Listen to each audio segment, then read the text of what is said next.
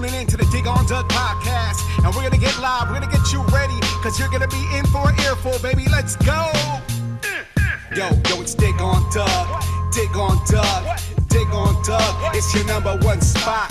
Dig on Doug. Dig on Doug. Dig on Doug. Another episode drop. This is Dig on Doug. We speak on things we love. Sports, books, and grub. Listen, we know what's up with movies, relationships, dynamite's main event, politics too. In the airways, latest hits. If I like it, then I name it. If I love it, I'll explain it. It's my podcast to play with or experiment. We explore our differences. Fact is, we ain't nothing without photosynthesis. So get a load of this, lock in and focus in. Informative discussions with substance you can't afford to miss. Steer you from the shallow pits of hopelessness. Change your mind state from renting to ownership. We on some showmanship, set goals and go for it. Share what I know so you don't have to go through it. There's alternatives, all kinds and turns and twists. Yo, it's Dig on Doug Fool. You know you heard of this.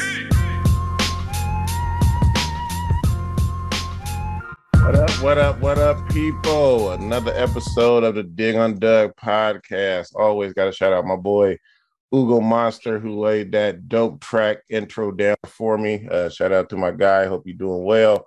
Um, another great episode we got coming for you. Um, hope you checked out that uh, Man Emotions and Sports episode. If you didn't, make sure you go check that out. We got another one for you here today. Uh, we're really exploring that world of emotions, of of sport, of of you know reaching the the upper echelon of of talent and and sports in that nature. And so, uh, got to bring my boy Chuck back. What up, Chuck? Good, good to have you here again. Doug? Yeah, man. Happy to be here. Thanks for having me again. Hey, you know, as you're always welcome. And we got a new guest to, to the Dig on Doug podcast. Uh, very wonderful, talented man. Uh, talented eh, years ago, but talented his whole life. So definitely excited to, to have him here. Uh, Jeremy Ross, ex NFL player. Um, he'll be sharing all of his uh, just his uh, accolades and just his journey of what this is. So welcome to the uh, podcast, Jeremy. I appreciate it, fellas. I'm definitely excited to be here. Look forward to looking forward to chopping it up with y'all. Yeah, yeah, yeah, man. Definitely glad glad to have you here. I've been I've been seeing you on YouTube, man. You you get me inspired to be back in that gym. So squat Squattober is next month. I keep telling people I got to get on that Squattober workout. So Squattober is a scary month. everybody everybody ain't built for it. So it's, it's for the few. Yeah. So so uh Chuck, just uh touch on a little bit like what we're gonna uh touch on today, and then Jeremy, I'll I'll, I'll kick it to you so you can just little let folks know a little bit about yourself, who you are, and uh, all of that stuff, and then we'll get into the questions. Awesome. Yeah, today, man, we're gonna continue our journey talking about men, sports, mental health, and all of that. Uh, but before we even jump into that, man, don't forget this month is National Suicide Month, Awareness mm-hmm. Month, and you know if you haven't reached out to a friend in a while, or you know, if you got some people that you know that's on your heart, man, please reach out and uh, talk to them and just ask them, you know, how they doing, man. You don't have to get into a long conversation, man. Just that quick little phone call or text or whatever, man, can save someone's life. And so, you know, let's make sure that we're doing that. You know, I know I reached out to a few family members uh, that w- was heavy on my heart, uh, man, and one of them replied like, "Dude, you don't even know where I was at." Mm. This was mm. yesterday. Yeah. And it was it was exciting just to just to know, man, that little bit makes a difference. So yeah. Uh, but for this episode, again, like we're gonna be talking more about mental health. Uh, you know, got my partner Jeremy over here. Uh, I don't know if you remember this, man, but you and I, we go back a long way mm-hmm. to like the early 2000s. Like I remember you in the hotel lobby pop locking with the dreads, bro. right, oh, right. Yeah. You was playing, you was playing uh, ball up at, in Sacramento, and uh, I was like, man, I remember seeing you. I was like, man, this guy's gonna be phenomenal, man. Just all the stuff I heard and some of the high school tapes I watched that you like. I've been following you for a minute, so mm-hmm. you know, I just appreciate who you are, man. The man you become. Uh, you also rep my squad the Lions, man. You in their history books, you know what I'm saying, for the longest touchdown in Lions history. You know what I'm saying? Like, man, and I was watching that game. I was excited. I was like, yeah. Anyway, uh, get my fan out the way. Uh, but yeah, man, I'm gonna pass it over to Jeremy. Jeremy, go ahead and tell us a little bit about you. Yeah, man. So, uh, yeah, name is uh, Jeremy Ross. Uh, played in the NFL uh, for seven years. Was a cool, cool, bit of a journeyman. Played for eight different teams I was with the Patriots, the Colts, the Packers, Lions, Ravens, Raiders, Jets, and the Cardinals. Uh, had a great career. Uh, had a lot of success in the NFL. Um, also had some failures in the NFL. I, I kind of got the full experience, uh, if you will. Um, but it was a great, great opportunity to be able to play at that level. Uh, the relationships I was able to build, the coaches I was around, the the pro, the organizations I got to be a part of, um, the traveling. It, it was just all encompassing experience. It was great. Um, you know, I'm a fam. I'm a father of three kids. Uh, married, married for seven years. So, um, got a got a you know quite a big family, and uh, yeah, we just we just rocking. Yeah, that's that's cool, man. So, just going to uh, in a little bit about like you growing up. Like, what was your your childhood like? How did you all like come into sports and and all of that stuff? Yeah, so you know, I, I, started playing football when I was nine years old. Before then, you know, I we'd be playing backyard football. So mm-hmm. we playing, we call we called it killer man. Yeah, you just throw the ball up, and and whoever catches it, you just got to run from end zone to end zone back and forth without getting mm-hmm. tackled, and then but you trying to take heads off. You know that's that's why we call it killer man because you was trying to tackle. So um, it started off like that, just just playing football in your socks, barefoot all that, you know, and then um, you know, as I got of age where I can actually, you know, play, you know, organized sports, you know, I started playing football, played for the San Francisco Seahawks um, out in the city, and um, yeah, that's where it all started for me. Uh, just just playing and and uh, you know, being able to grow up in sports. I, I played. I was a three sport athlete. I played football, played basketball, ran track. The older I got, the more the less sports I played, as mm-hmm. I started to become more focused um, once I got to probably about my, my junior years when I dropped uh, the basketball and and focused, you know, predominantly on football and track. I kept track because track got me better at football. Um, and then, uh, you know, I just kept doing that throughout my whole senior year, and, and then which took me off to uh, to college. Um, but yeah, it was a it was a it was a great great great experience. I, I you know, in terms of my experience with sports uh, at a young age, you know, I was a uh, probably wasn't the guy who you would have chose to make it to the NFL. you know, there there's a lot of other guys on all the teams that I've been a part of who you would have who would have stood out more, who got more opportunities, and you would have said, "Oh, that guy's going for sure." Yeah. You know, he had more support, he had more eyes, he got more praise. Um, you know that you know I've I've experienced that throughout Pop Warner, high school, and even at the college level to some extent. Um, I wasn't the star player. I wasn't the guy who had been like he's he's the one. Um, you know, I always w- was confident in my abilities and what I was able to do. But you know, some of it comes down to you know opportunities. You know, mm-hmm. at the mm-hmm. Pop Warner level, there's a lot of favoritism. You know, guys who played previous years, guys whose families knew who and whose families coached, and you know, so they got the opportunities. So I just had to make do with what I had, and I was still gifted and talented, but can only work with so much given you know the, the circumstances that I was in.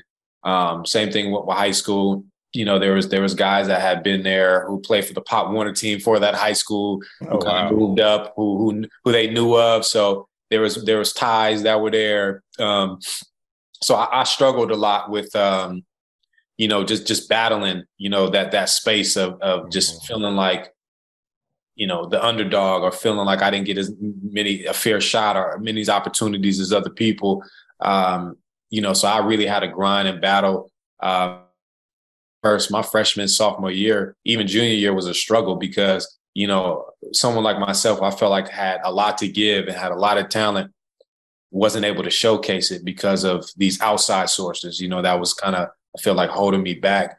Um, and, you know, it was my junior year uh, where, you know, I actually had to like really make a, a choice, you know, on who I was going to be. Um, so I was actually did really well in the off season. I started the uh, you know uh, started the year my junior season as a starting wide receiver, mm-hmm. um, and then after like week three, they just gave the position to the senior because they was like, hey, he's a senior, we want to let wow. him go out with a bang, you know what I mean, or whatever. So I, I, was like predominantly on defense, which I didn't like. You know, I was like I was at safety, had an okay season, um, but at that point I was like, okay, this year's not my year. You know, like I'm gonna have to next year is gonna be my year, my senior year. So in high school, like during the season, I started training. I was training in the off season during the season. So I I would work out at home by myself. I would put a whole bunch of weights in my backpack carry my football, lunge down the street. I'll be lifting in my garage, doing all that types of stuff. And I, I wasn't like the strongest guy, even freshman and sophomore year. But once my junior year ended, I had been lifting, and I was like as strong, if not stronger than most of the people on that team that that following year. And then I kept running track. And then my senior year, I got invited. Um, it was like my junior year off season. I got invited to the Stanford Combine, uh, which all the top players, you know, come to all over. And uh, at that combine, I ended up bench pressing 185 like 21 times. Uh, and I ran the fastest 40 in the whole combine. So I was the only guy to run 4.3 uh, in, in, at that combine. Um, and now that moment for me, that was like my first time feeling special, like recognized, feeling like people noticed me. Because uh, they they walked me up on this ladder. It was probably like 30 feet high in the air, um, this ladder you climb up and this platform you stand on. And I've seen all the coaches, hundreds of coaches from all the top schools around the world. And it was at that moment, like everybody saw me for the first time, like, wow, this dude. And, and that's when I started getting offers after that, that performance. People saw the speed and they was like, oh, shoot. And that's when the offers started rolling in. And then, you know, kind of took off from there. Man, that's awesome, man. Like, hey, during those times, man, because I I used like coach high school football. And uh, I remember during those times, man, kids have a hard time, you know, when they aren't quite as good as somebody else, but they know they better than that other person. How did that affect you mentally? Man, you know what? At, at that, it, it, did affect me a lot. And, and, being young, I didn't have the tools, mm-hmm. you know, mm-hmm. to be able to help me out with that. And you know, not not a knock against you know my, my family members, but I, I, didn't have the the most support there, and I'll give them the benefit of the doubt because you know it's just generations of generations of a lack of awareness of how to handle situations, you know. Um, so my my my my my parents, they're just kids who grew up who had kids, right? So um, you think that as an adult you should know what you're doing, but really, if you don't work on stuff, you're not going to develop it. Um, Say so, that again. Say that again, real quick. Just, just say that again. Man, yeah. If you're an adult, you don't work on things, you're not going to develop it. Like just getting older doesn't make you more wise. It kind of does, but not really. Like you actually have to be intentional with what you work on to grow. Age just doesn't make you more wiser than anybody else or make you know how to handle stress better or or whatever. Yeah, sure, there's certain elements of life that you go through that does teach you, but to really grow, you have to be intentional with your focus. and I'm not sure if my parents were like locked in like that, and if somebody taught them. So when it came to me navigating sports, like I did it alone pretty yeah. much. Um, so you know, at a young age, you just cope the best way you, you could, and for me, it was feeling as less pain as possible, which was hard in my heart. And and at that time, it was probably just you know escaping to other things, you know, to to make myself feel you know happier or whatever, um, because you know, you, you, know, I dealt with the anger, I dealt with the frustration, and I didn't always handle it well. You know, you pout at practice, you know, you you you be angry, you be hot, you know, and stuff like that. So I didn't always handle it well, and um, but it was frustrating to feel like, man, like I could be out there, I could do exactly what they're doing, or yeah. but I'm not getting the opportunities, and it was very frustrating to do it, um, and to feel like and to do it alone as well. Like um, things would have been a lot better if there was support there. Like because I didn't have a lot of family at my games. It was just me. So a lot of a lot of games, whether good or bad, like I would look up to the stands and there's no one in the no one in the stands for me. You know, um, and I know that was heartbreaking for me because it was like, man, I see all my other teammates and they go to the stands and they have all their family holding signs up. They got their jerseys on, they're cheering them on, and and I look up there and there's nobody for me. I have to walk home from the game, you know, mm. with my big bag of pads. You know what I mean? So, like having to navigate you know, uh, the football space, all the ups and downs that come with that. But to do it solo was tough, you know. And thank God he built me in a certain way where I was able to like not be a kid who just quit, you know. Um, you know, my dad had work ethic, and I and I, I definitely give him that. He definitely taught me work ethic and work hard, which is why I was working hard my junior year by myself. Nobody had to tell me to put in extra work. I just did it on my own um, because you know that's kind of how I grew up. But uh, but yeah, it was hard navigating that space. You know, um, it was definitely difficult. When you mentioned support, like what did that look like for you at that age? You know, because if we get some younger viewers, man, I'm sure they probably feel that same way? Like, what would that support look like coming from a parental, uh, you know, just even a caregiver at that moment? Yeah, I think support would just be presence. You know, I mean, just just just being there. You know, um, I think uh, you know, just having people there. You know, I think support is like, man, you in the stands, like cheering me on, regardless of you know how I'm doing. If I don't do well, hey, listen, it's going to be okay, you know, because when you're young, you don't know if things are going to be okay. Yeah. You know, um, when you're young, everything seems, eh, you know, intensified. It seems magnet, like the, the magnitude of everything is just heavy. And you're so young, you don't understand the future and what's ahead. As an adult looking back, you're like, you can look back at your younger self, like things gonna be okay. That's not that big of a deal. It's not the end of the world. But when you're a kid, it's the end of the world. Yeah when you're three years old and your kids tell you you can't have a lollipop, that's the end of the world. you know, someone tell you you can't have a lollipop as an adult, you're like, I ain't tripping. But you know, everything everything is magnified, you know, when you're a child, and and and and, it, and it's important to have a support system in place to help you to see, like, listen, you'll be you'll be okay. Mm-hmm. Listen, I've dealt with stuff like that when I was a kid, and I was fine, or I had failures too, and and look how it worked out, or whatever. Like, you know, like I didn't have that, you know what I mean? So like it was like, dang, this is over. You know, like I don't even know if I could do. I, I, wasn't even focused on college until like literally probably my senior year. I wasn't even sure if I could go. Yeah. You know, um, so just the the tools and the resources and the like, hey, it's gonna be okay. You know, and and and then be like, okay, I can calm down. I don't have to freak out and panic. You know, um, so yeah, that's what it would have looked like to me. Just just you know, reassurance. Um, and just someone to be there, you know, when I when I when I'm not doing the best, you know, and when I'm doing the best, you know. Yeah. No, it's that it's that process that you talked about, and I think too often um, we we talk about the end goal of something. It's like, oh, okay, success or or even support, but like you were touching on that that process of what does that look like, and so when we're going through these things, and you use the word like harden our heart, and all, all three of us know in the sense of what that means.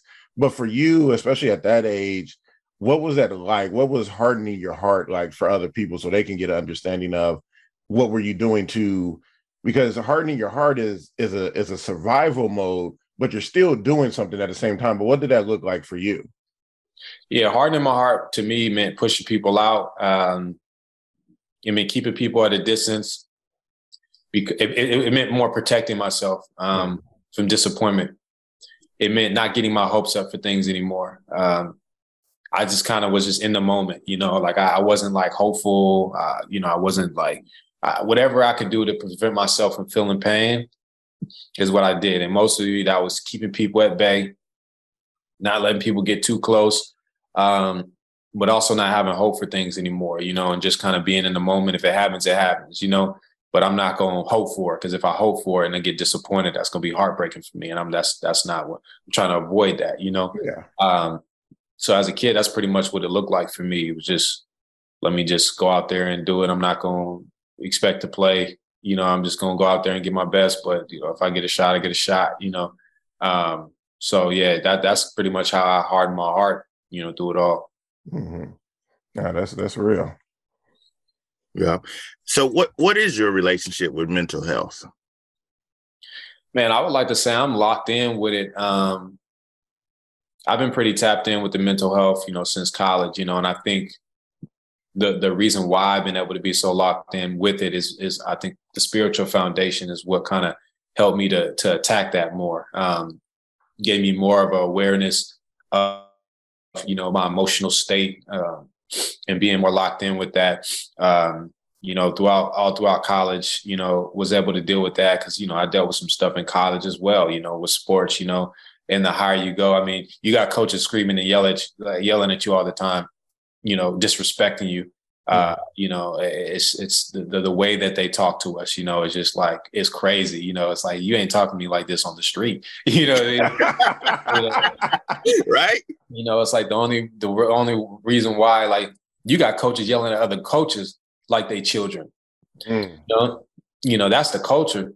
I'd be looking at that. I'm like, okay, players I see, but you talking to this coach like he's a three year old child. That's disrespectful. You know what I'm saying? Like I'm like the things people tolerate, you know, being in sports, you know, because they want to make it or because they want to yeah. be there, you know.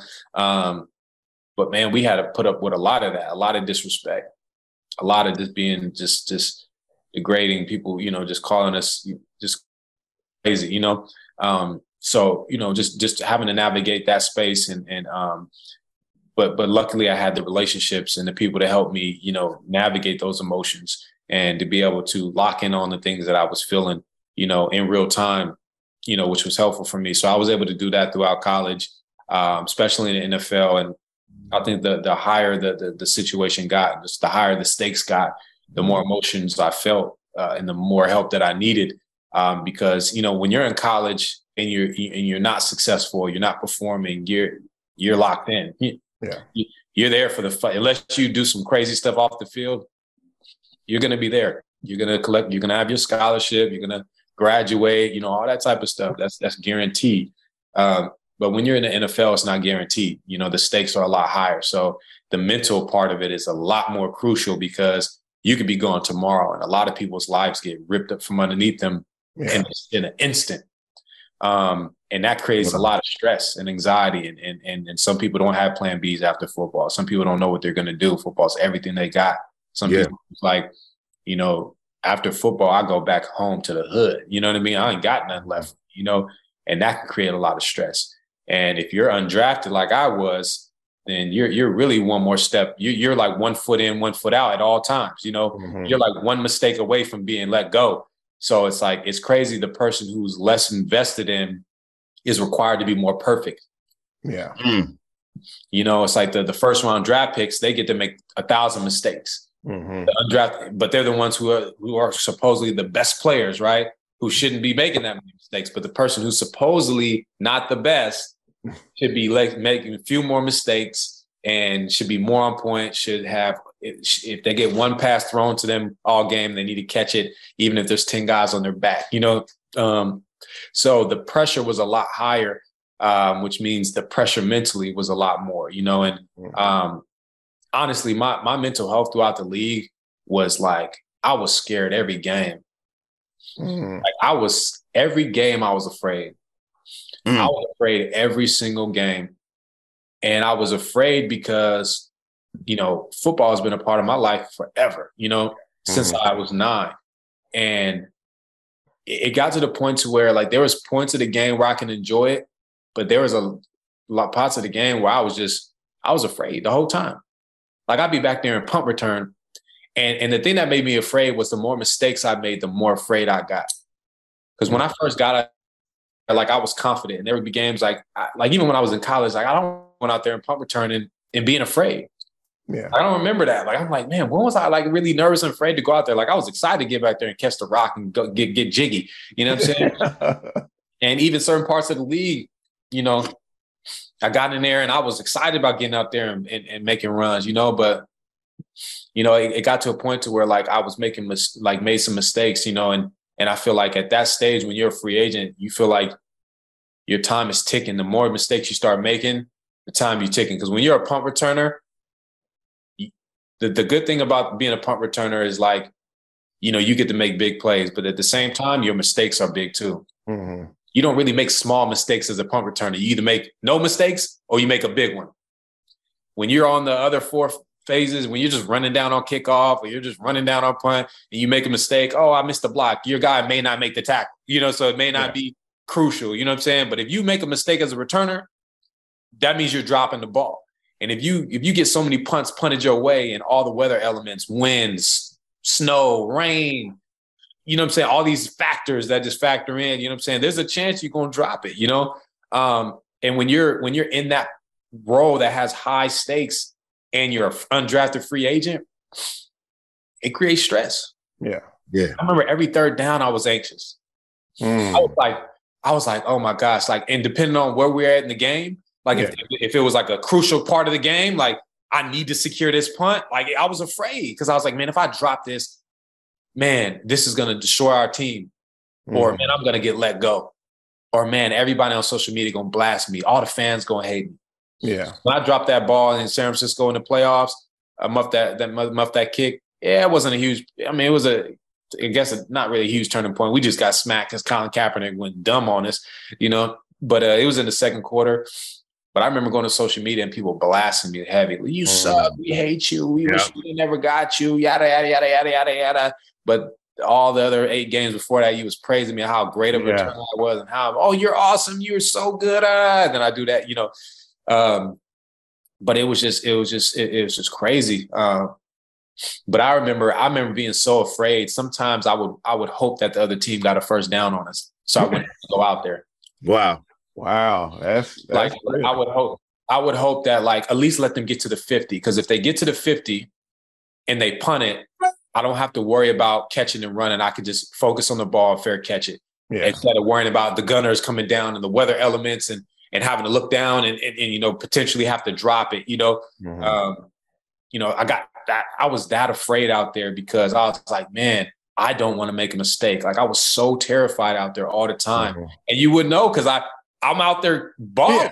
Yeah. yeah, yeah. You wouldn't know, and and I think that was the balance of being afraid and still being able to be successful at the same time mm-hmm. because, you know, although I was afraid, I still was like praying and working through those emotions and, mm-hmm. and trying to work through how I felt and and locking in on okay, I feel this way, but the way that I could be successful is fear this, feel this fear, but I, I have to rely on my technical skills. Yeah. The emotions are the emotions, but I still have to lock in on my technique. Like, okay, here's what I'm supposed to do. Here's the technique mm-hmm. I'm supposed to have. So even though I feel so afraid, yeah, if I lean in on my technique, I can still get the job done. But it didn't take away from how afraid I felt of like making a mistake and being let go. And the more Man. mistakes I made, the more stressed out I was, and the more mistakes I felt like I couldn't make. And I was like, okay, there's only so many more mistakes I'm going to be able to make until I'm gone for good. Mm-hmm. You know? So it was it was it was a stressful time, um, very stressful. You know, uh, being in the position that I was in. Um, so yeah, it was it was uh, but I was able to work through it. Like I said, like it wasn't all like bad. I had moments where I, I worked through my emotions and I was confident going into the game and, mm-hmm. and I felt good and, and, and, was energized and ready to go. Um, but there was moments where it was a struggle. You know, it was it was a battle. It was ups and downs mentally. You know, in the game. And I, uh, Jeremy, thanks for that. I mean, so many people, especially in this sport, but especially in sports in general, but then also men's sports and and men life, to be able to admit the fear at the highest level. Like, yeah, and and that be okay and say like, hey, this this thing was getting me. Like I'm I'm up here saying like, hey, let them get a first down, so I don't have to to deal with that. And that just goes to show the beauty of the work you have done to to get there because so many people put that shield up of like, oh yeah, no, I was good, like I was fine back there. It's like, you know, veins of steel and, and ice cold and all this stuff. But that that stuff is real. And like you said, if you just allow it to still be there, it's gonna impair what you really can do. And so you talked about the process. What would that look like for you? Maybe what was like a ritual or some process you would do to to, to work through that stuff? Like let's say on a game day, uh, what what would be process and things that you would do for yourself? Yeah, for me, it was uh prayer was a big thing, man. Um, it it was a big thing, just praying through what I felt, mm-hmm. uh, praying through what I felt, why it was so important to me, uh, praying about the worst. Because if I can get comfortable with the worst scenario, then it won't have a hold on me. The the part of the fear was was feeling like I couldn't handle the worst case scenario. Mm-hmm. So it was praying and getting to a space where I was like, okay, God, like if I get let go, can I work through that? Yeah, it'd be tough, but can I get through it? Well, I'll be fine, you know. Okay, yeah, I'll be fine, you know. Um, and and it's just working through the fears, praying about how I feel. Like, man, I'm I'm super afraid, man. Help me to be confident. Help me to be this, this, and that, um, and and get better there. I think part of it also is um, and this was later on my, my career was part of dealing with my own was helping people with theirs. Mm-hmm. Um, and I found purpose in it. I found purpose in my pain and in my fears. Um, so as I got older and I was more of a vet, you know, I was able to take people under my wing and help give them a platform at practice, you know, uh, to be able to talk to what they felt in real time. Because over the years, I understood like how how much you could be mentally. And I was mm-hmm. like, man, I need to help these players, like these young players, especially the undrafted free agents or, or players who were drafted like later in later rounds. They need me, you know, and because they're going to be going through the same stuff that I'm going through, and they're not going to know how to navigate it. Yeah. So I created a space for them to talk. I was like, listen, y'all, I know exactly what you're feeling. I was like, you you probably feeling you just dropped that ball because because when you drop a pass, it it it, it goes from I'm gonna catch this ball to I hope I don't drop it. Mm. Like that's where your mind frame goes. If you go in like, man, I'm gonna snag everything. And then once you drop a couple, you're like, you get afraid and you start worried about what the coaches think and all this stuff going in your head. And then now your mindset is, I hope I don't drop it. So now you're not playing to win, you're just playing not to lose. And you can't, you can't, you can't ball out like that with that mentality. You know what I'm saying? You need to be like, I'm going to catch it. I drop it a hundred times in a row. That hundred and one pass, I'm snagging it too. Like that's the mindset you got to have. But it's so hard to have that, um, especially that situation. So I was just trying to create that space for them to be like, listen, if you drop a pass, come right to me and tell mm-hmm. me exactly how you feel. Like, tell me, I'm afraid. I'm worried about this player's getting more attention to me. I just caught a pass. Coach didn't say nothing. He caught a pass. They praised him. What are you feeling about that? You know what I mean? And, and it helped him to come to me and talk to me in real time mm-hmm. as the pass got dropped, as the good play they did didn't get any recognition, how it makes him feel. Come to me right away because if you don't, that stuff is going to take you out. Yeah. In a heartbeat, you know? Um, so it, it was cool because like all my experiences gave me purpose and I was able to use it to be able to help the guys out uh, with their with their mental health, if you will. That's awesome, man. Awesome, yeah. Like, dude, you got me in tears over here. You know, I, I know you see me wiping. I'm like, God, dog, bro, this is like real stuff, right? All the things that you don't get to see, like we get to see stuff on TV, man. We don't get to see the ins and outs. You yeah. know, Hard Knocks does their best at trying to show us some some grit and emotions about it, man. But man, this this is what's up, man. And uh I like how you said like you saw a purpose in your passion. Mm-hmm. Right. That's how I kind of feel about therapy, man, because there's a purpose for why I do this and why we're here and why I'm, you know, trying to well, Doug and I are trying to kind of talk to different figures, man, about like, hey, mental health is real on all levels, mm-hmm. especially when you're on that high, high level, man, and you know, where everything you do is criticized, everything is in the limelight. Um, but what I do wanted to ask, man, is, is do you would you say there's a stigma in professional sports surrounding mental health and seeing a therapist? I think it's more acceptable now. Okay. Um, you know, mental health is like a it's a thing now. You know, it's always been a thing, but it's it's it's a thing now, meaning that there's more exposure um, to mental health. People are coming around, you know, about it. You know, before mental health was like you're soft. You know, yeah, boy. If you don't stop crying, or if you don't, boy, if you don't get out there and suck it up, like that's what it was before. But now it's it's seeming like it's it's it's more ex- acceptable nowadays. But you know, probably prior to, you know, it would just be you consider being soft, like what you going to therapy? Come on, man. Like, what you mean you going to therapy? Um, because you know they they say you need to have skin skin of armadillo, mm. and you know so you should be able to take whatever, take whatever mm. happens to you. However someone talks to you, you just got to take it. Have skin of an armadillo. You know, just just keep working, keep pushing through, and that's what we're accustomed to doing. We're we're, we're accustomed to just keep going and keep pushing, but you know, when you're medicated, because in order for us to keep pushing, we have to find a way to harden our hearts and numb out because yeah. it's painful. Mm-hmm. Think about when you numb out, like think about it. Like if, if if you had a broken leg and someone injected you with like whatever, just medicine medicated you, and, then, and you kept pushing through, you would destroy your leg, but you wouldn't feel it.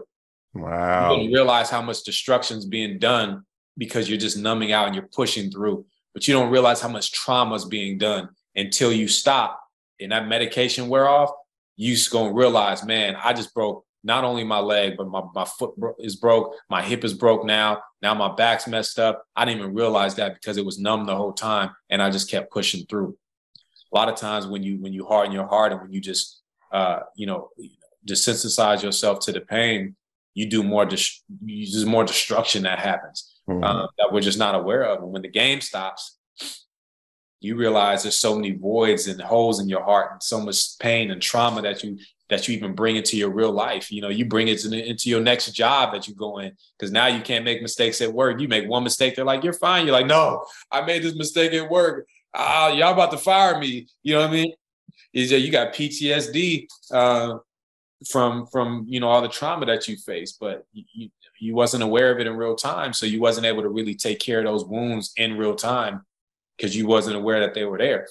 Nah, man, I, I love that analogy. I mean, you, you a broken leg. I mean, you, you you're numbing it up to just go out there. And so my my brain and my uh, imagination went to doing that to your heart, and then so that's what you're doing, and then you're done, and then it's like, and especially with professional sports because you can you can hide it behind money. You have access to like money to you got access to things that the normal common person wouldn't have. You got women all around that that if you want to find yourself in that. Like you can find yourself in any realm to block yourself out, and then you're not dealing with the things that are really going on inside and all of that stuff. And so you were talking about transitioning. Um, I always, I'm always super afraid of like athletes um and their transition back to like normal life in a sense. I don't think I don't think we talk about that enough because we, especially as society, like, oh, they got money, they should be good. You should just be able to go do anything that you want. But I like football, but then I also think about like professional wrestlers or fighters.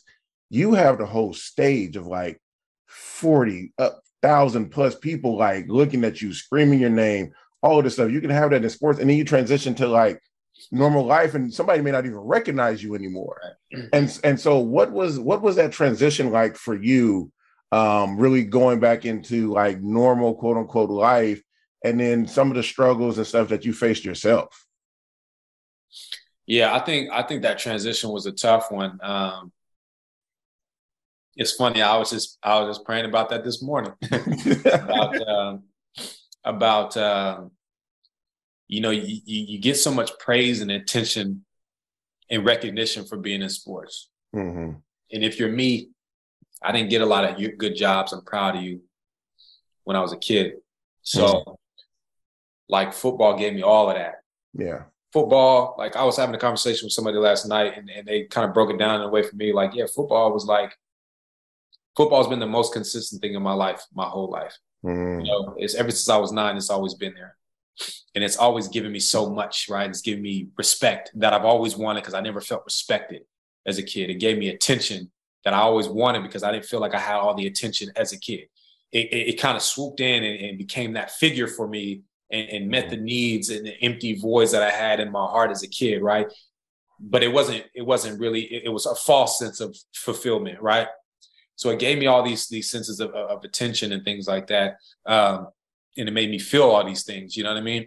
Um, and um, so it, it's like, you know, I naturally just just go to that. And um, but yeah, it it it it the way it made me feel every single day, you know, the the, the fulfillment that it gave me of, of getting that attention and getting that praise, like that's that's what I that's what I that's why it was so hard with this transition because everything else didn't give you that much praise, and you get accustomed to feeling like, well, the next thing that I have to do has to give me the same feeling, mm. that same, it has to give me the same type same of high, yeah. Like, dang, this job, nah, I ain't getting nothing from that. This job is weak. Ah, the money, nah, this job ain't paying enough there's you know you get so accustomed to high pleasure mm-hmm. high money high fame high success and then then you then you go into normal life and it's like you were you were just in virtual reality and then you take the you're like what the heck is this like i'm just looking at this random place you know what i'm saying virtual reality you were in fantasy land like right.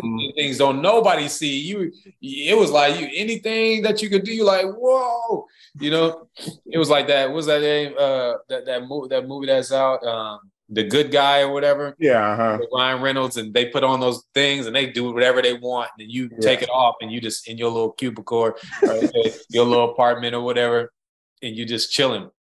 Um, but that's how it is. Like at that level, you see things, you do things that it's just not not everybody has access to. Yeah. You make the money that everybody you making CEO money, you know without without having to you know work 80 hours a day you know um and uh and to having to transition out of that to normalcy i think has been a, a, a challenge um especially like trying to figure out what you want to do next for work mm-hmm. uh, but also just in my personal life i feel like i feel like the challenge for me is like uh I still want to be first and I still want praise and recognition. And mm-hmm. and part of the thing that's been coming up is what I value. And the next big thing for me is like I want to get my body in this like physique of like like bodybuilding, right? But not on the so big you can't wipe your butt type bodybuilder. but, but, like, but like men's physique, yeah, you know, those little competitions they do. But I don't want to perform. I just want to get there, Yeah. right? But I, I, in my heart, I'm like, I'm still chasing greatness. Like I'm still chasing this sense of like something that can still give me attention, something that can still give me Mm. some type of recognition, some type of praise. Like I'm still chasing it. And but my wife and my kids are are getting the short end of the stick because I'm not investing in them. You know, I don't have that same attitude towards bettering my wife and making sure that she has what she needs and investing in my kids and making sure like those things can seem like burdens to me. And why? Because I don't get praised for it. yeah, When I love my wife, there's no one saying, You sacrificed for your wife. You went to the, the park with your kids play, or you sat down and you helped them to learn their ABCs. Awesome. There's no crowd for that. yeah, I'm like, what can I do to get me more praise, to get me more attention, to, to feed that monster again, you know? Mhm. Um, and I think that's the battle is like, man, okay, that that that part is over with, you know. Um, and not saying you can't still chase greatness, you can't still, you know, be successful and and and, and do all that stuff, but it's it's it's like I've seen the struggle for myself, like, wow, I've been addicted to that. yeah, And now I have to transition into changing what I value Mhm. you know my values have to change now you know um, i value myself you know most of my, my time i was a single man when i was in the league for for you know a good chunk of the time but my life is different now so what i value has to change you know and uh and i just have to adapt with my time you know I, I can still keep my work ethic i can still keep you know all that stuff but you know i can't live for the praise anymore you know i just have to have to you know do the job that i work or um, or even just do what I'm passionate about, but not make it about praise and attention anymore. You know? I think the part for me is just doing the healing part now. I just got to heal from a lot of stuff because this I still have so much trauma that I got to work through, and there's so much that I feel overwhelmed at times. Like, okay, where do I start here? Uh, because football, losing football for me feels like I lost a person yeah, you know, and and and no disrespect to anybody who's lost a family member, you know, and I'm not saying that losing football is, but for me, like it really felt like I lost somebody, like a person in my life, you know. Um losing And that's a real statement, dude. Like, don't you ain't gotta apologize for that one because that's a real statement. Like, that's part part of the thing that happens with a lot of men. We don't voice that. We don't Yeah. voice how loss affects us. Mhm. You know, we you said it, man. In the locker room, they're like, dude, toughen up, do some push-ups, skin of an armadillo. Like, that's real, but it doesn't teach you to work on the stuff that's inside. This is this is why I'm passionate about mental health, man, and passionate about what I do in life because a lot of the folks that come to me, man, have that same aura yeah, in a sense, that same thing that's following them. Mhm. And part of you know my role in life is personally looking at, hey, what are the things that I'm dealing with internally so that I can help the next person. Mhm. Yeah. And you said you were doing that with the guys on the sideline. Come to me, come to me. Man, those things right there are intangibles, and people will never forget you for that. Mhm. But then coming back home and dealing with your own self, your own stuff, your own yeah, demons in a sense, that's where the work really happens. Right. And just being able to express, like, man, I'm afraid on the kickoff because all these other things, and I'm afraid, I'm afraid, I'm afraid. And then the transition to say, I still got work to do. Yeah, we all got work to do. And it's just, it's very important that, you know, we even encapsulate how much trauma we go through just in life, male, female, whoever, and get a get a chance to deal with that. Cause part of what I do too is help people find themselves, Mhm. help them find how do you take all of this trauma and still make it and still push forward. Not that you don't have the resources, but put this trauma in the way and and understand it in a way that's not debilitating anymore. And you know, I feel like you a little bit. Sorry, I'm taking over. I feel like I feel like you in a little bit, Meg. I'm telling you, that fame, that light, dude. I chased it for years, wanted it. Like everybody would tell you, like Chuck is so prideful, dude. He forgets his family, he forgets everybody. He's just out there seeking that glory. And I'm like, man, when I the tables turn for me, when I finally realized like it's not about me, but it's about who I can help. Mm-hmm. And then what is it that I love? And it took a recession in 09 for me to start feeling that. Mm. Because I I was, you know, I was in construction, I was making pretty good money, money I never made before in my life, and then it all went away. I was sending hundreds of resumes out a week. Like I was applying to Star Starbucks and they wouldn't hire me. And I was like, man, what is this? This went on for a year. And I had to go back and figure out what was it that I really love to do? And not satisfying someone else, not satisfying, not trying to prove somebody else wrong, not trying to say, hey, you know, I'm gonna do this because you said I'll never amount to anything. Mm-hmm. What is it that I love to do? And I had to find that. And it took a lot. It took a lot. I'm still not perfect in it. Just like you said, man. Hey, no, but you, but you never you never will be. So I mean, you know, right. that's the comfort in that. So Man, but I, I, appreciate that story, man. That like this is touching me. I hope we ain't going too long, man. Oh, God, no, look, dog, look, thing, look at the thing with my amazing. Is like we gonna get the conversation. So the conversation is gonna happen. Jeremy, like one of the things that's baffling my brain right now is all the stuff you talked about, and and for folks, I mean, because this is an audio podcast, so you won't see like when Jeremy was talking about the the punt return, he's looking up literally like right now. He's like imagining going back to the craziest part to me is like you talk about all those fears and one of the fears you didn't talk about is like really being blasted. Like because on punt return, you can get rocked. And so, but it's like you got all these other fears of the thing that can happen and be the results of it. But it's like, man, like I'm not even concerned with it in the sense like somebody coming down here and just like snatch me and take my soul in a sense from a hit. But it's like all of the consequences, and you know, is this my last game? And living in a, a constant state of that and then you think about the work that you're doing that that did help but the work that other people aren't doing. And people go to regular in a sense their regular jobs and deal with that and you just touched on it. And one of the things i think about is everything we do regardless of what it is is a relationship. And we like a lot of people don't think about it. I, I got hip to that game a couple years ago like everything the way we treat our car the way we treat like our shoes all of that stuff. Some people take immaculate like care of their shoes but then like them inner selves is like trash. Right. And they and they won't deal with that because that's their harder work and that's that's that part of like that transitioning you're saying of trying to find okay what is what is that carrot? We always talk about what's the carrot that's going to get me there but that carrot got to come from the inside and it comes from work and and throwing all of that a lot of that other stuff and gunk away. I mean i know for myself similar to yourself like football did give me that. I only, I only played in high school but like having I didn't have a father father figure growing up. So my my football coach was like my my father figure in a sense. Like I loved him, like appreciate him to this day. Like that's a great person. But I was always chasing, even in different relationships in my life, that father figure of like, oh, is this person gonna be in a sense be like my father? But then at the same time, Harden is like, nah, I'm not gonna get too close. So it's this this weird relationship, and like Chuck saying, these aren't the conversations that we are are aren't having enough, and that's why we want to create this platform for us to be able to have that stuff. For you to even still be saying that now, like, is a beautiful thing. Like, because so many people are going through that stuff. But again, I just hate how society does. Oh, you were in a professional league, you got money, you're good. Money doesn't equate to you being good. Mm-hmm. Money, money can't buy you none.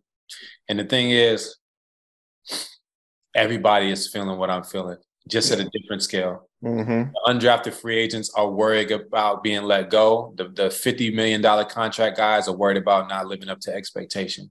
Everyone, everyone's feeling it.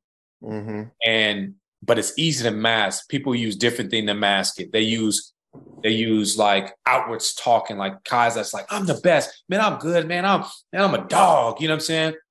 Like they may be going in there like that, but underneath that, there's fear, and they're trying so hard to vocally communicate something to overcompensate for the fear that they feel inside.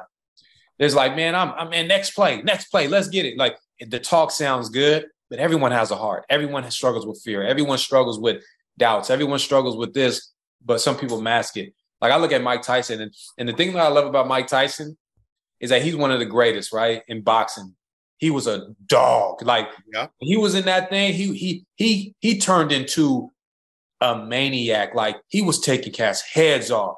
Like you you wouldn't even think he was afraid at all when he was in that that thing. But he'll tell you firsthand in all his interviews, I was always afraid. Mm-hmm. I was afraid during my training. I was afraid while I was fighting. He says, but I was so disciplined as a fighter. He was so afraid, but he was so disciplined as a fighter. It still made him great. But he was afraid. So for someone like that, you would think they'd be like, man, you would you wouldn't think he was afraid. You know what I'm mm-hmm. saying? But that's everybody. You got a lot of cats that it says like talking portrays a confidence. Like over talking, yeah. portrays a confidence. Like when you hear people who like talk trash or they're, they're super outward with things, yeah. it portrays a confidence, but it doesn't mean they're confident. Mm-hmm. They can look confident on the surface. Like you wouldn't be able to tell any of those things about me. You yeah. would think I was confident. You know what I'm saying? But it's what's going on in the inside. You you you look calm on the outside, but mm-hmm. inside you're freaking out. And I feel like 90% of the NFL is probably like that. You know what yeah. I'm saying? But you would never know because there's so many things you can use to cope with that feeling. The money, the you could, it could be drugs, it could be the women, the the status, whatever. Like you could just do more to cover up, yeah. to cover up the vulnerability you feel. You know what I'm saying? Like if you had all these blemishes on your body and nobody knew, you just throw some, throw a chain on, cover up the neck stuff, throw a jacket on. You know, we would ever know your insecurities. You know what I mean? Just keep putting more stuff on to distract people from what was really going on because you don't want people to know you're that afraid. Yeah, no, and, and I love it, especially with football. And like, I mean, I, I love visors and I love like dark visors and all that stuff. But like, there's a lot of stuff going on behind that visor. Right. When they playing the game, still, it, it one, it looks cool. It does look cool. But then it's also at the same time, it's like, man, there's some stuff going on here. I'm just trying to work through it and push through. So man. you got you got the people with the dark visor, right? You got the people looking at the person with the dark visor, like, oh my gosh, look at him. He looks intimidated. I don't want to hit him. Look at him. He got the dark visor on. He got all those muscles. He got big legs. And then the person behind the dark visor with the big muscles and the big legs, he's like, oh my God, I don't know if I could do this. I might be let go tomorrow. Oh, he looked kind of intimidating too. I think he might take my head off too. You know, it, it's it, it's all perception. Yeah, and the dark, the dark visor dude is like, oh, he don't have a visor. He must be really bold at this. Yeah, yeah. He, oh, he let people really see his eyes. Oh, I'm the reason why I got this dark visor on because I'm scared of people look at my eyes. You know what I mean? it, it's all perception, man. It's crazy. Oh man. No matter how tough people portray themselves to be, man, yeah. everyone has pain. Mm-hmm. You just not. Everyone has fear. Everyone has insecurity. No matter who you are, and you can act like you don't. You can talk talk a good game, and everyone got it. Yeah, that's what I know. It's like Tom Brady has it. Yeah, he's the greatest of all time. He got it. You know what I'm saying? So it's just that awareness, and I think people like that don't get help because from the outside looking in, you think they're good. Yeah. And a lot of those people don't get the help because people just be like, well, you're good. You have a smile on your face every day. Mm-hmm. You got $200 uh, in the bank. You're the best player that ever played a game. Like, you're like, good. You must be good. Yeah. So those people get overlooked. But they have hearts like everyone else. And that's the one thing that man has in common throughout all history we all have hearts, we all have fears, we all have insecurities, we all have disappointments, discouragements. So whether you have a million dollars or two dollars in the bank, everyone has the same heart. Mm-hmm. So That's everyone can get help. You know, real. Uh, go ahead. I still want to know about that punt, man. Like you looking up and you afraid. You ain't scared of getting hit, getting rocked. man, um, not really. I think I did have fears like when you're running, you do have fear when you're running that ball and you're running through traffic. Yeah. You know, there's like a hole there. And on the other side of that hole could be daylight or night night. I'm telling you, because you hit some holes and you like, dang, I, I can either run timid through this hole or I can run full speed through this hole. If I run full speed through this hole, I can bust out and break the daylight and I'm going for the races. Or I can run full speed and there could be someone running full speed at somewhere I can't see and, mm-hmm. and yeah. deplete you. There's always that. I've always, that's always in my head sometimes. Like when I'm hitting holes, I'm like, yeah, someone could be on the other side of this hole screaming, ready to take me out. You know, so you definitely, man, yeah, those thoughts do happen for sure. Oh man. Yeah. Hey, what would you say, man, to you know any current player or former player uh surrounding mental health like what would what would you say about that to them i would say man talk talk get the help. Don't be afraid to get the help. Um be be don't be afraid to go 1st mm-hmm. because everyone wish they had the freedom to be able to be themselves and to be honest. Ooh. that's everyone's that's every that everyone wish they can do that. No matter who you are everyone wish they had the power to be who they are in their rawest form and be confident in that. Everyone wishes they could have that. And they're they're just waiting for someone to go first so that they could tag along. Everybody wants to jump on a bandwagon, you know what I'm saying? Mm-hmm. So and and and I that's why I made it my mission to like let me go first. Let me be the person who's willing to lay it lay it all on the line. Tell them my insecurities. Tell them my fears at the, the highest max. You know what I'm saying? Like what? You you wish the other team got got a, a first down on your team? Oh, you wasn't a team player. Like I'm willing to say it all because everyone wishes they could be as open as me. Yeah. Honest mm-hmm. as me because it's freeing right? But but nobody wants to go first. Nobody wants to be that person who's the outcast who's like, what? Ah, nah, because everyone's feeling the same things, you know. Yeah. So I would say use that pain for, for, as power. You know what I'm saying? Whatever you're feeling, man, talk about it. Because if you keep shaking a sprite bottle up long enough and you open that top up, it's gonna burst. You know, talk. You got to keep releasing that, releasing it. Because if you talk, you're gonna be way better as an athlete. Way better. You're gonna you're gonna perform at a way higher level and and that's the crazy part like you just touched on it pain as power and it's like we know athletes like they're strong you're trained for this like you you're weak in some area you get with a coach who trains you to become stronger in whatever that muscle or that exercise or whatever it is but the same is it done for the internal stuff because you can't see that that's not measurable and and so and you talked about it in in your transition of of your new life and and post uh, NFL career, now looking into to working out and all this stuff. And so, wanted to ask, what what has been and is enjoyable about being Jeremy right now? Like, what what is real enjoyable about that? Yeah, man. Um, I mean, the thing that's enjoyable about me is when I got a family. You know, I got a family now.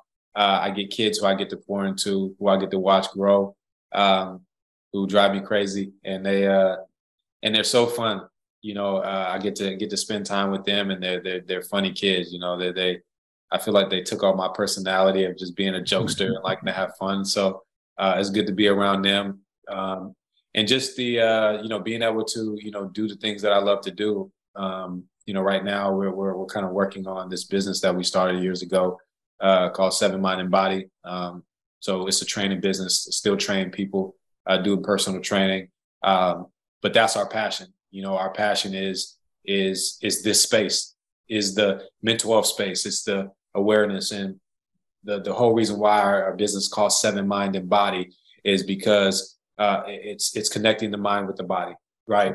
Uh, it, it, goes on with the scripture of you know physical training is of some value but godliness has value for all things right? So it's like yes physical training does have value but only some right? If you just focus on your physical training yeah that will have some value in your life but if you focus on the internal, the the mental, the, the emotional intelligence, the mental health, all that stuff, you'll kill 10 birds with one stone. Mm-hmm. Because if you work on that part, you'll become better physically. You'll become a better father as well. You'll become a better husband. You'll become a better coworker, a better student. You'll you'll hit all these different areas and betterness of your life if you focus on the inside. You'll be better in every area of your life because that heart you're going to take into every situation in your life. So when we're training people, um, I'm trying to help people to make the connection between how they respond to physical pain and how they see that in their personal lives. So I was like, hey, when you're working out, be aware of what's happening to you when the moment you feel pain. Like, what is your thought life like? What are you What are you telling yourself in those moments? Mm-hmm. Okay, is that what that's what happened? How do you see that in your marriage? How do you see that when you parent? When you feel pain or uncomfortability, what do you do in those moments? There's a carryover because we have one heart. The way we respond to physical pain is exactly how we respond to emotional pain. And I help I help people to make those connections in real time as we're working out, as we're training. We have talks. Um, we're also going to be doing like speed camps, training, stuff like that.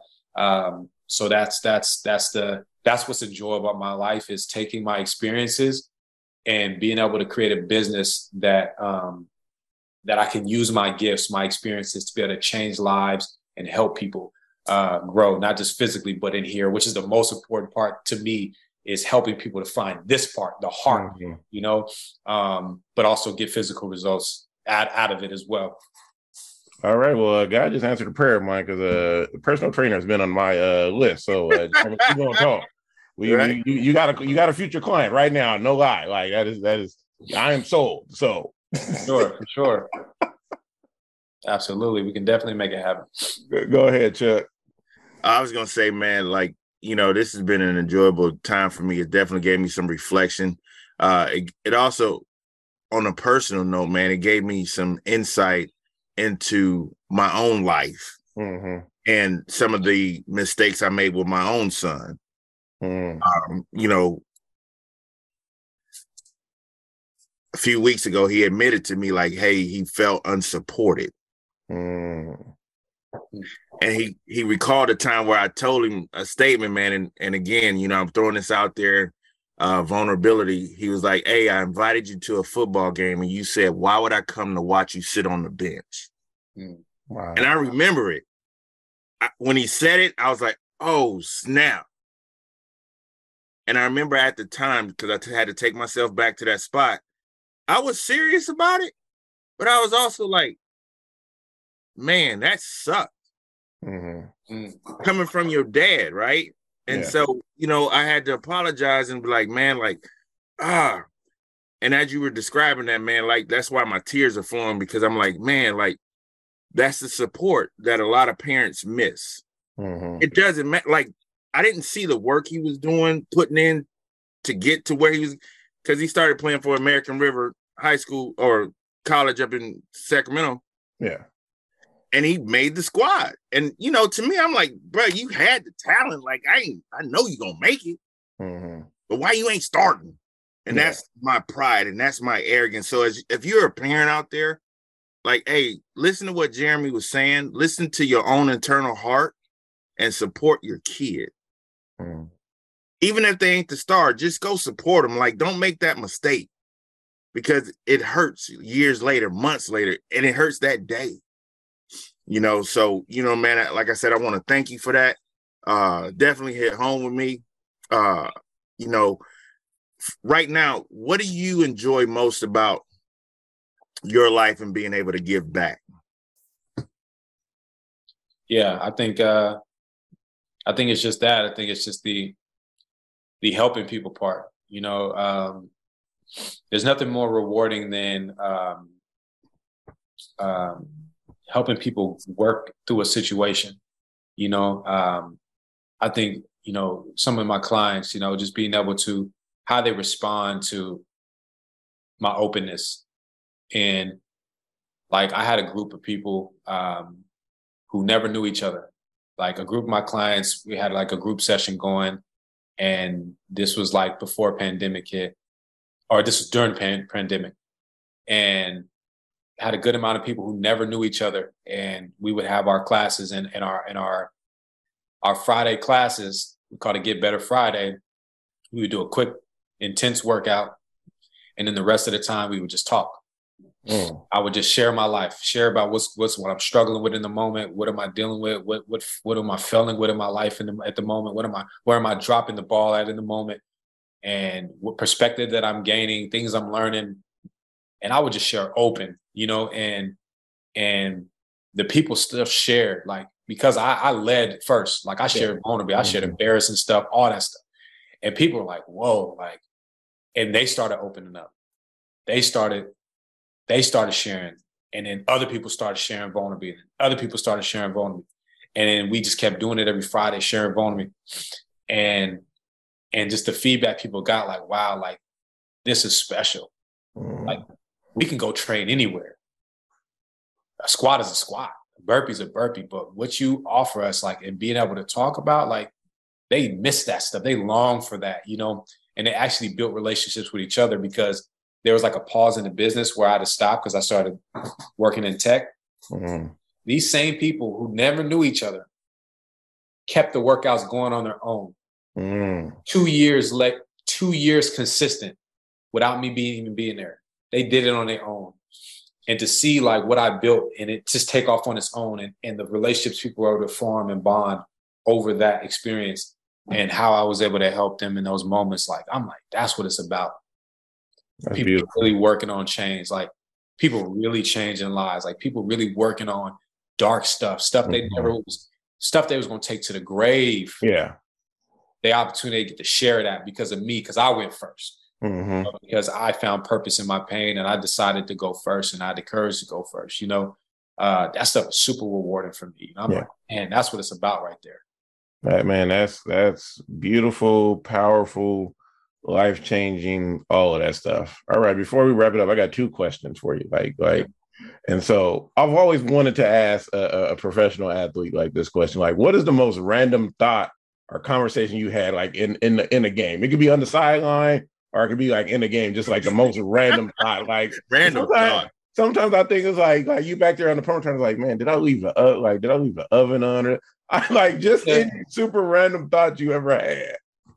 man, eh, man, it, I don't. None, none of them really stick out, but you just be talking about random stuff sometimes because they be like down parts of the game. You just be having fun out there. Like sometimes I'll be back there at punt return. I'll be looking in the stands, just looking at people. I smell some food. Like, who that hot dog? man, I wonder what they got up there. You know, like, man, we what we about to eat after the game.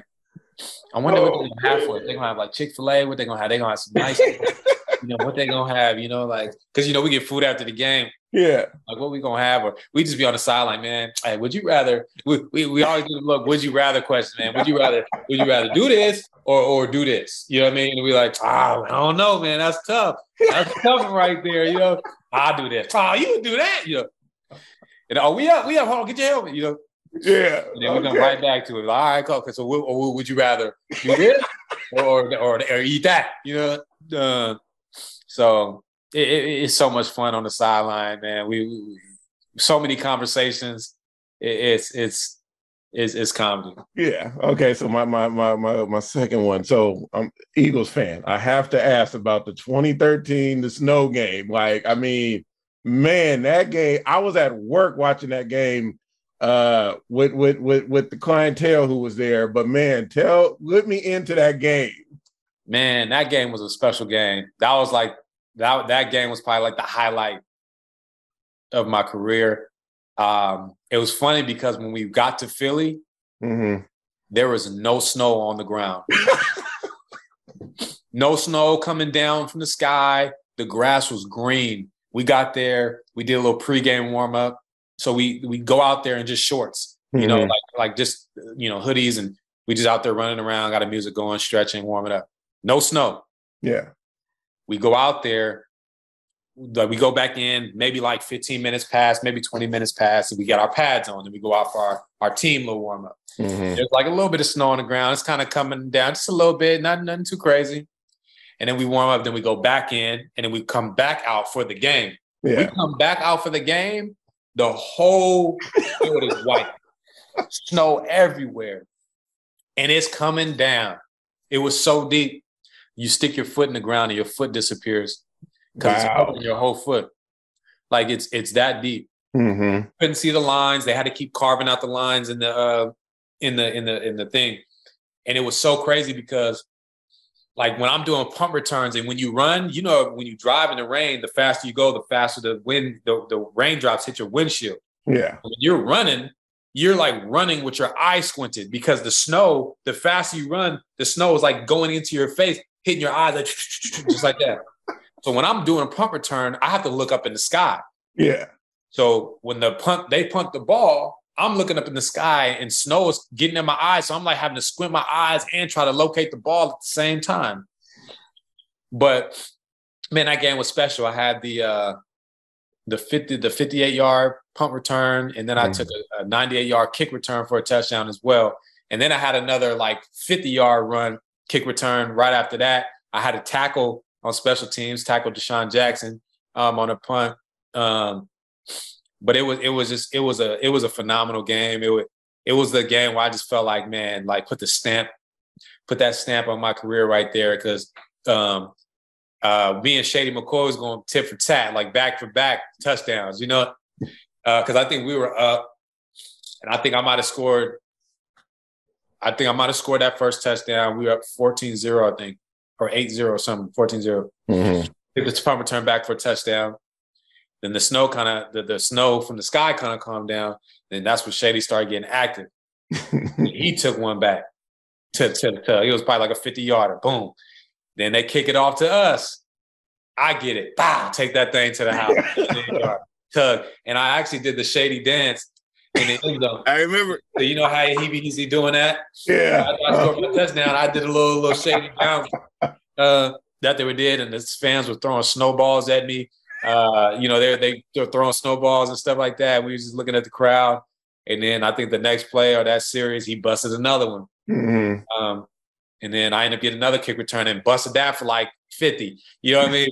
Um, and uh, it, that game was just a special game because of the the success I had. I think that put me like one in 13 players in NFL history to ever do that, take a punt Mhm. return and a kick return in the same game. So um, that that was just a special moment. And it was special because it was such a crazy game Yeah. to be a part of, you know, uh, just the conditions was just like you just felt like a kid, like playing in that much snow. Um, but yeah, that, that was a phenomenal game. That that that was that was one I'll remember will remember forever. Dude, Right. it was special for me because you know, being from Detroit, we don't have no Super Bowls. We ain't got nothing. So we stand behind our plays, bro. yeah. Hey, we need something to root for, man. And, and you did it in, in the city that needed it the most, man. And dude, I, you know, like I said, I've been watching your career the whole time. I've been watching you develop as a person. Uh, knowing you from a teenager to now to three kids, you know, I'm looking at it from afar. Uh, and I just appreciate your heart, your work, your determination, everything. Cause I remember that high school year when you was having some doubts. I didn't know you as well back then, but I remember hearing conversations like, hey man, let's help this kid. And I remember saying, hey man, I need your help. And today you helped me. Mm. Thank you so much for all your sacrifice, your hard work, your work you're doing on your family, the work you're doing mentally. Uh, I just appreciate it, man. Thank you so much. Man, Absolutely. super, super thankful. So this part of the, the, the podcast is just what you're digging on. So what what are you digging on right now in your life? Like what's something that you just like, man, I really like this right now. Like, it could be anything, and it could literally be anything. I'm really loving ice sparkling water right now. hey, my homie put me on. It, it, a lot of sparkling water be like um watered down. yeah. You know, it's like you drink it and it's like you could tell it's like just sizzling water and a little hint of flavor. Man, hey, ice sparkling water, hey, that thing is fire. I'm telling you, you hitting that thing, it literally tastes like soda. Only five calories. Yeah. That's it. That's it. and, and that's that's been helping me because I've been like on a specific meal plan and um very bland, not really is is it, you'll get tired of eating it. I'm just I'm very like strict what I'm eating. But that gives me like a sense of like I get some like taste, you know what I mean? Like Right. some like, nice little taste, but ain't nothing in it. It's just sparkling water. It's only Yeah. five calories, zero carbs, zero sugar, 0 Mhm. and it's hidden. I'll be like, go, go, go, go, go, go. knock that back real quick. Hey, Ice, if any any representatives from Ice, holler at Jeremy. Holla at Hey, him. holla me, I'll promote you. Hey, tell me. It's it's you know. It's, Hey, it's- that's yeah. real. Now, I I know the Ice game. Uh, Chuck, what you digging on right now? Man, I'm digging on my 40 speed, bro. I'm about a 15, 2 and a 40 right now. No. uh actually, man, I'm I'm digging on family right now, man. Mhm. Trying to, you know, trying to bring some unity back into the family. Uh we got a bunch of things going on. Uh and uh, you know, a lot of those old demons are resurfacing, man. So I'm digging on that. I'm trying to bring, you know, a spiritual perspective to all of it. Okay, yeah, no, that's real. Uh, for me right now, I'm digging on uh facing uh the challenges of what the future are, and so for me, really trying to look at uh planting seeds right now to really work on home ownership and things for the future. So, and the nervousness of what that is, I was talking to my boy who's who's going to help me with some of that stuff. I was like, I'm even nervous having this conversation with you right now. I just want you to know that, like, just just to have the conversation. So uh, really setting time aside for that to really like look at stuff and, and really get way more discipline and then put some plans together. So so that's what I'm digging on, even though it's nervousness, even right now, like my stomach's like, why you bring this up again? Like we're trying to be cool. So yeah. um, just just working on that and working on that with my therapist. So even like uh, the accountability part. So so that's been super cool. So Jeremy, you got a bunch of stuff going on. Let them know about about what you got going on, where they can find you.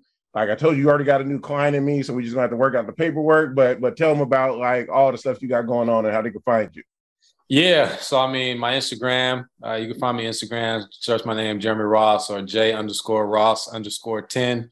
Um, you find me there. You know, if you if you're interested in, in doing some type of training, whether it be personal training, uh, if you know the athletes that want to do any football specific training, um, or just speed training uh, in general, um, you can reach out to me. You can DM me on Instagram. You can look look at our website, um, sevenmindandbody.com, and um, and uh, reach out there. But yeah, you can always hit me on that Instagram, DM me if, if any interest, any services you want to provide or you need, I'll let me there.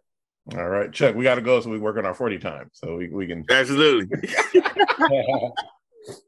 but uh, Chuck, tell them about uh, my niche and everything. Yeah, man, my niche therapy, www.mynichetherapy.com. We just added a new section, man, where we're doing blogs. Uh, now I just put one up not too long ago about marginalized populations. Uh, so be looking for some more of that stuff coming out. And you can also follow me on Instagram and Facebook at mynichetherapy.com, which we're getting ready to launch after this month uh, into preparation for the holidays mm. uh, and helping people transition from, you know, the summertime activities to being more indoors uh, and help, you know, make these holidays better if they haven't been that good for you, you know, giving you tools to manage that. But again, www.mynichetherapy.com and that's on Facebook and Instagram as well. All right, man. Again, Jeremy, thank you so much for joining us today.